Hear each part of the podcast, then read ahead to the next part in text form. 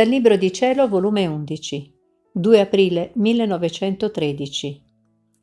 L'anima che fa la volontà di Dio è il suo respiro.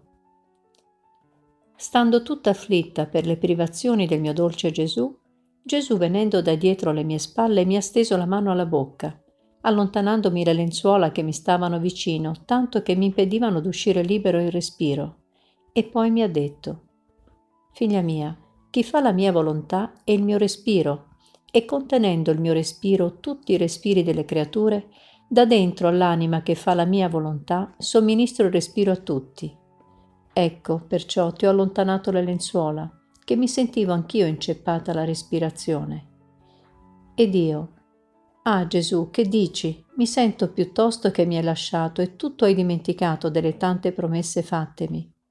E lui, Figlia mia, non mi dire così che mi offendi e mi costringe a farti provare davvero che significa lasciarti. Poi ha soggiunto con un'aria tutta dolcezza.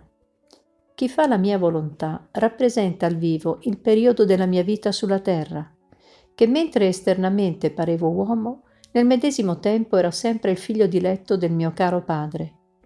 Così l'anima che fa la mia volontà, esternamente tiene la pelle dell'umanità, al di dentro si trova la mia persona, inseparabile, come me nell'amore e nella volontà della triade sacrosanta.